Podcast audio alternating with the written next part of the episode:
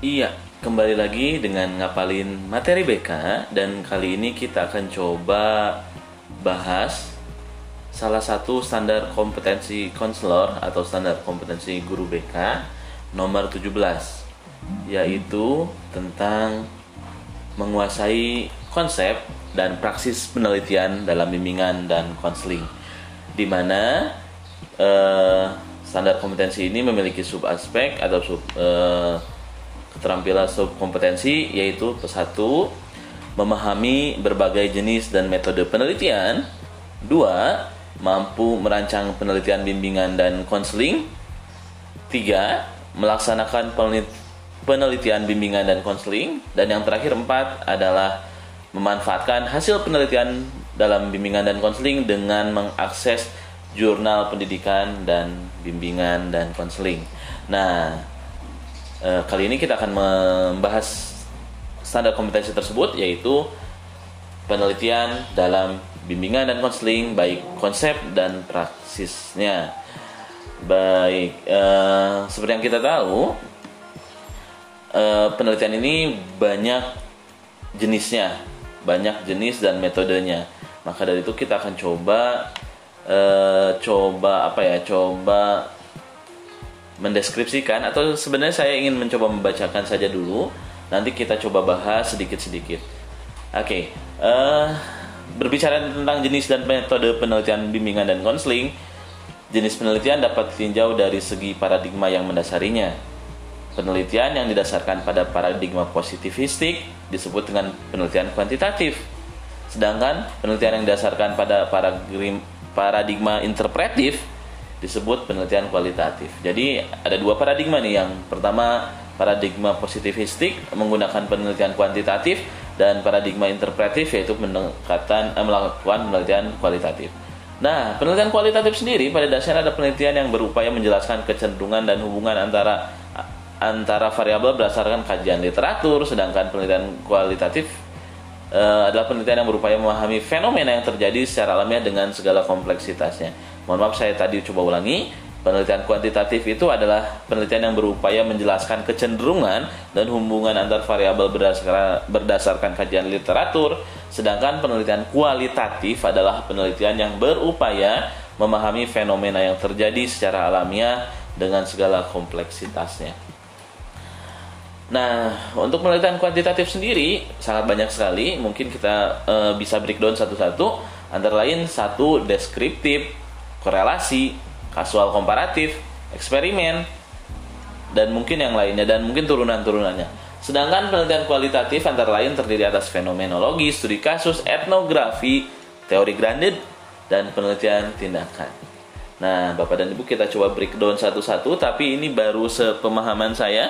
Bapak dan Ibu tidak perlu percaya sepenuhnya pada saya dan jika memang ada yang perlu diberikan saran atau kritik silahkan coba berikan masukan kepada kami dan uh, coba juga mengambil referensi lain untuk penelitian ini. Baik yang kita akan coba bahas sedikit-sedikit mengenai penelitian kuantitatif dulu. Pertama tadi disebutkan adalah penelitian deskriptif, di mana penelitian deskriptif ini adalah sebuah prosedur penelitian yang berupaya menjelaskan suatu kondisi yang ada dengan tanpa menganalisis hubungan antar variabel.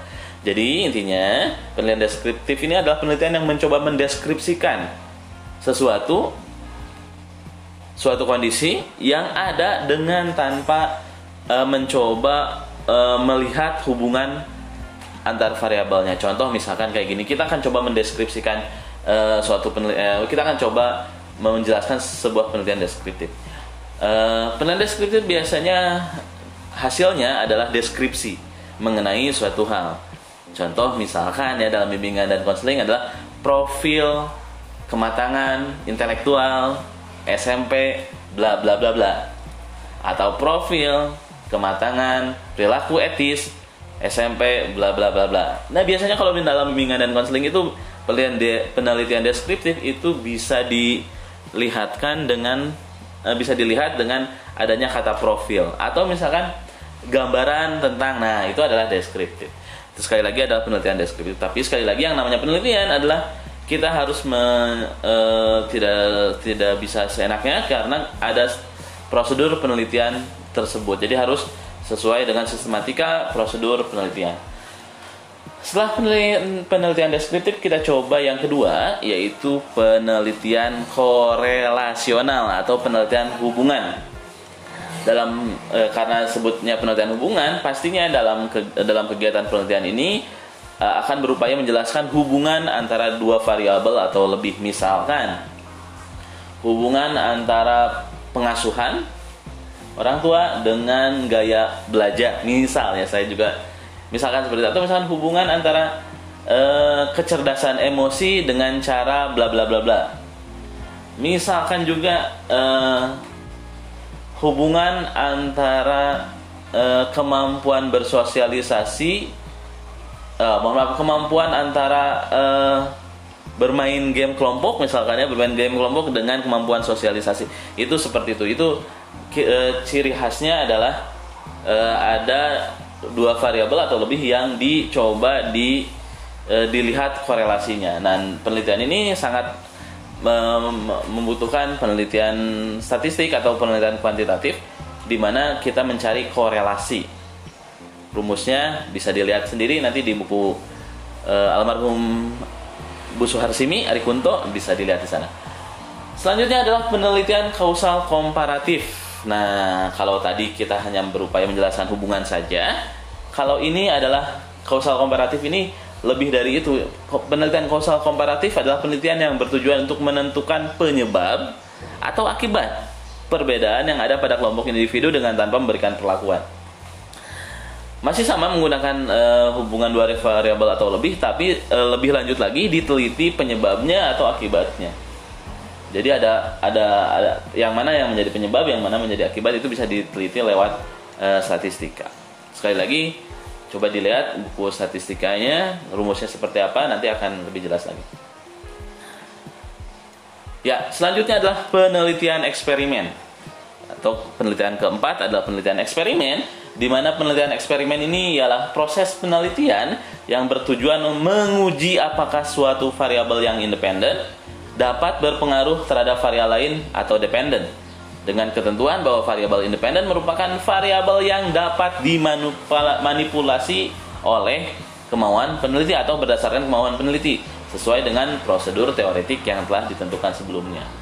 Ciri-ciri dari ke penelitian eksperimen ini adalah biasanya eh, ada kata efektivitas.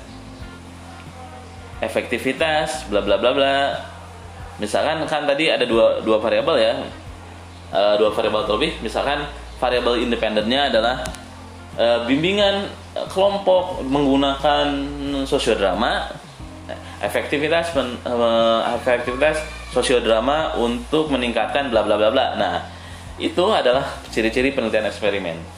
Uh, ciri khasnya adalah efektivitas efektivitas efektivitas. Ya, jadi ada dalam judulnya itu adalah efektivitas bla bla bla bla untuk bla bla bla bla. Nah, kira-kira itu berkaitan dengan penelitian kuantitatif, selanjutnya adalah penelitian kualitatif.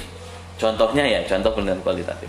Pertama, penelitian fenomenologi. Penelitian yang berupaya memahami konstruksi subjek penelitian tentang sesuatu yang dialaminya. Ini biasanya menggunakan metode kualitatif, observasi, wawancara, dan sebagainya. Studi kasus. Studi kasus adalah penelitian yang berupaya memahami secara utuh dan mendalam suatu kasus. Nah, kalau tadi fenomenologi mah hanya uh, apa? Penelitian tentang fenomena. Kalau studi kasus ini adalah penelitian tentang kasus uh, di mana kita akan mencari mendalami secara utuh dan mendalam suatu kasus sehingga nanti kemungkinan treatmentnya seperti apa. Selanjutnya teori Grandin. Nah ini kalau ini wah ini urusan para pakar nih. Teori Grandin adalah penelitian yang bertujuan untuk mengembangkan teori berdasarkan data lapangan. Jadi e, data lapangannya seperti apa? Kemudian nanti kita akan membangun teori atas dasar e, data di lapangan tersebut. Selanjutnya penelitian etnografi adalah penelitian yang berupaya memahami dan memberikan karakteristik dan suasana budaya suatu kelompok masyarakat sama kualitatif Uh, dan yang paling penting sekarang adalah kita akan coba dua hal lagi. Penelitian tindakan adalah dan penelitian pengembangan. Ya, penelitian tindakan adalah penelitian yang dimaksudkan untuk memperbaiki praktik yang dilaksanakan sendiri oleh praktisi. Jadi, intinya dalam penelitian tindakan itu si praktisi, misalkan guru BK, menghadapi suatu permasalahan dan permasalahan tersebut eh, dipandang penting untuk segera diperbaiki. Maka dari itu dia akan menyusun eh, suatu rumusan penelitian agar bisa memperbaikinya, memperbaiki eh, praktik eh, layanannya sehingga menjadi lebih baik.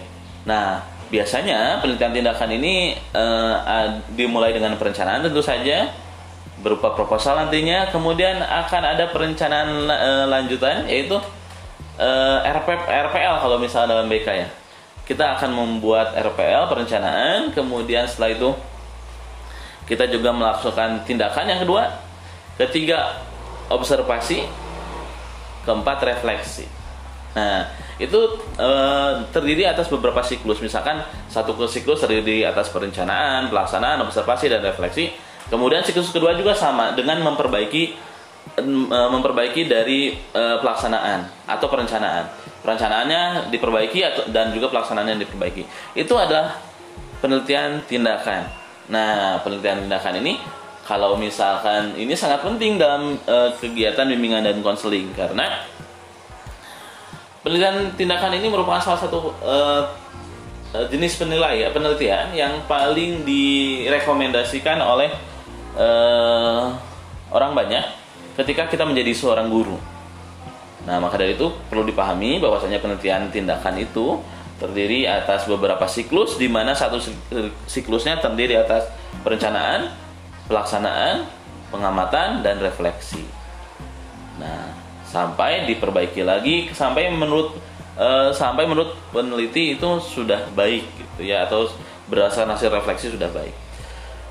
Dan selanjutnya adalah penelitian R&D atau penelitian pengembangan uh, dan research and development. Nah biasanya ini uh, di ada dua kegiatan. Pertama penelitian dulu de, secara deskriptif.